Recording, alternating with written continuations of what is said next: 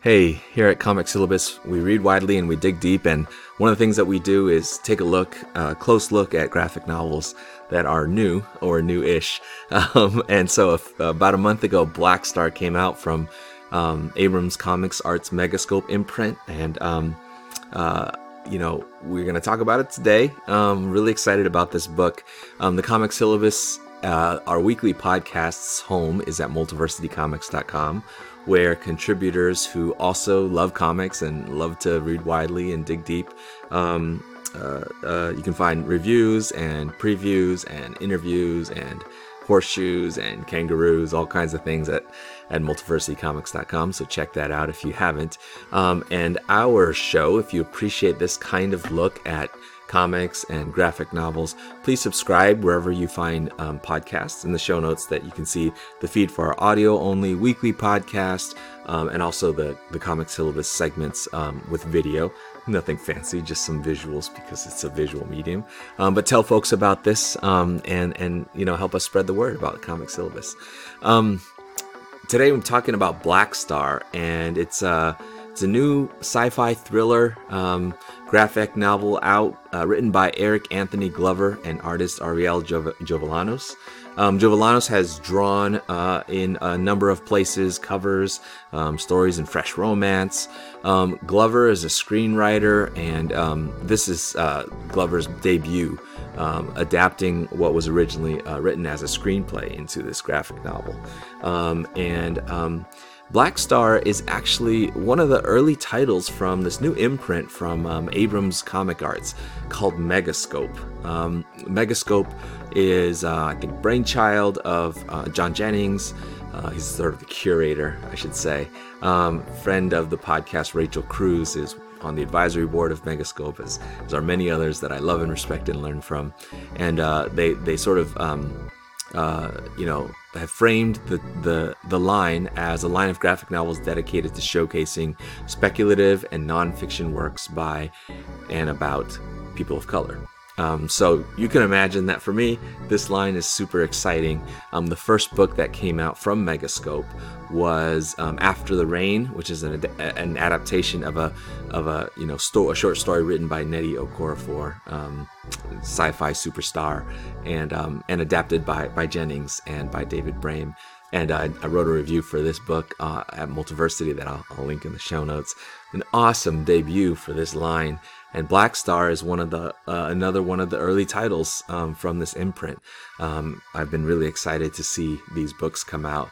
Um, uh, the the sort of the tagline is that the story is about um, a future where you know space travel. Um, to quote the the sort of um, copy for the story, interstellar travel is past its prime and sending shuttles beyond our solar system, even for vital scientific research, is a life threatening gamble. However, in order to retrieve samples of an alien flower that may hold the key to saving countless lives, Harper North and her crew of scientists must journey to Ilios, a dangerous planet.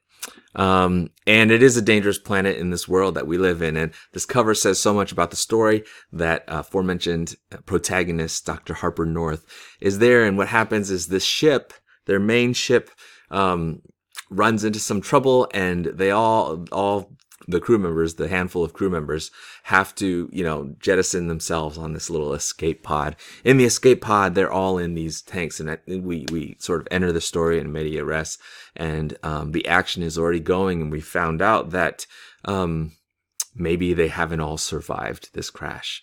Um, Dr. Harper North has, and what happens is um, that the story begins right away focusing on how she has to extract herself from you know this crash crashed escape pod.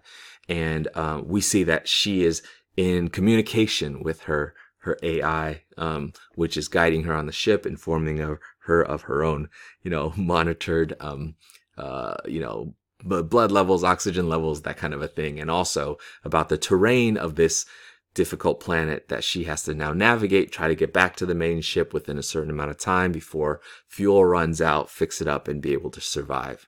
Um, and so Harper North is our central, uh, you know, uh, protagonist, the, the the point of view character. Um, but what I love about the story is the kind of complexity that uh, it can hold to to uh, follow this kind of elite scientist. Dr. North is the one who um, is sort of leading this mission because they're going to this hazardous planet to try to retrieve a plant with potential healing power. Um, but as they are along the way, we get some flashbacks and find out about the interactions between Dr. North and the rest of the crew. And as it turns out, um, there's a lot going on. And what's cool on this cover is you can see arrayed around Harper North these various kind of screen images.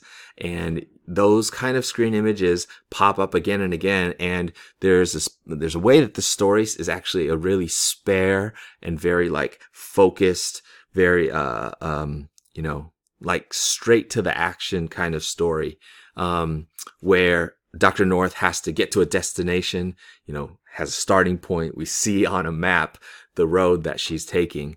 Um, and it's mostly about surviving this, this hazardous natural terrain on a faraway planet with geological dangers. And, and, and, and yet the whole experience is, is narrated, it's influenced, it's surveilled by the technology that they've built up and they've brought, which, you know, again, almost kind of like crawls on relentlessly this technology. And although you know we kind of um we we we know that it's it's it's really centered on humans who bring all the pathos to the story um particularly one bit of pathos that I'll talk about in a moment the machines are still kind of um uh omnipresent and it and under their their usage. You know it's not it's not one of those these AI run amok kind of stories, but it's really about how much our human use of tools can, can, can drive a kind of conquest of nature as well as a brutal competition um, against each other as human beings, all made possible by technology, which you can see all over this cover. Um, the the you know big conflict of the story is that um, in this like incredibly kinetic, incredibly dynamic story, is that Dr. North is not the only survivor of this escape pod, but in fact, there are only enough resources on the main ship for one passenger to go back. Dr. North is the scientist who's supposed to find this flower, but the one other survivor, to give away a little bit, I won't spoil the, the main of the story, but just kind of set up the premise for you. The, the, the one other survivor is the member of the crew who knows how to survive this terrain. She's sort of the, the, um, I don't know, the the survivalist. And so we what we have is a, is a very action packed story that's incredibly kinetic. You know, there are not a ton of characters. Basically, we have Doctor North and uh, we have Parrish, who is that as I was saying, kind of that outdoorsy person who who knows how to survive on this planet, and they're racing toward that um, that main ship so they can make it back alive. Um, the way that Jovellanos and Glover use comics to make these characters, you know, the tools of comics to make these characters move through space and time, you know, conveying everything from like this vast terrain to these little tiny battles and, uh, you know, and who's where the fates turn on, you know, a stray elbow or a slip of a toe. Um, it's great comics action.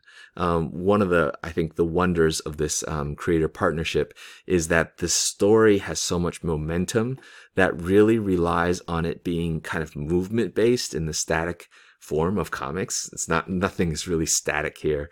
Um, one example we can see here is that we're building suspense, right? As North, which just occurred to me, is interesting that North's name is kind of a directional, you know, um, signifier. But but Harper North is heading toward um, toward the ship, but um, it's constantly monitoring through the AI, right? That the the sort of um, you know Tony Stark uh, Friday that's speaking back to her where her rival Parrish is, and so the you can see on on you know left hand page here um, Harper North scouting the terrain of this, you know, this this four days trek to the main ship, and meanwhile you can kind of feel the kind of uh, you know her her her competition uh, for survival getting closer and closer, and who's going to be able to be more resourceful and survive this journey.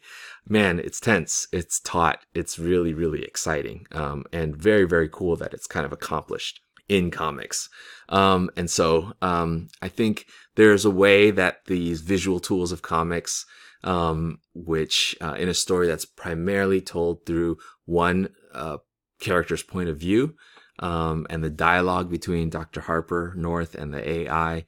Um, the story is really remarkable for the logistics of this of this chase and it's just remarkably effective. And i think about the way that like john wick won over a lot of people people like me who might be kind of averse to violence or action movies but there seemed to be a kind of like artistry a kind of excellence in how all that gratuitous violence was staged. And i think there is this uh there's this way that this journey or this this race is staged as comics. That's really, really artful.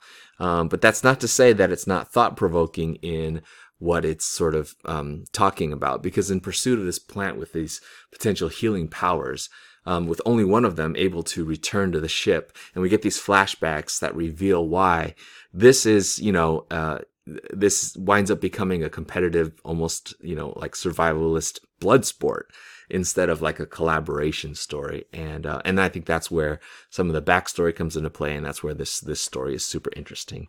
It's a human drama, as it turns out. Um, again, I won't give away exactly what happens, but it's manifested. You know, this human drama is manifested in all these kind of concrete you know artifactual things right the the these uh, technologies or these objects of meaning or um, anyway it's a totally gripping read. Um, i can't remember a comic in the past few years that has said as much without words as this story does um, as effectively um, as black star. Um, and what i love is again without spoilers uh, a lot of your assumptions ultimately get challenged and it's really well worth the journey. So, um, I am, uh, you know, definitely giving a, a, comic syllabus thumbs up to, uh, to Black Star. Hope that you will enjoy, um, Eric Anthony Glover and, uh, Jovellanos' new book from Abrams Comics Arts and Megascope. Um, stick around or look in your feed next. We'll talk about new comics out this week that I've been following and picking up, and let's keep reading.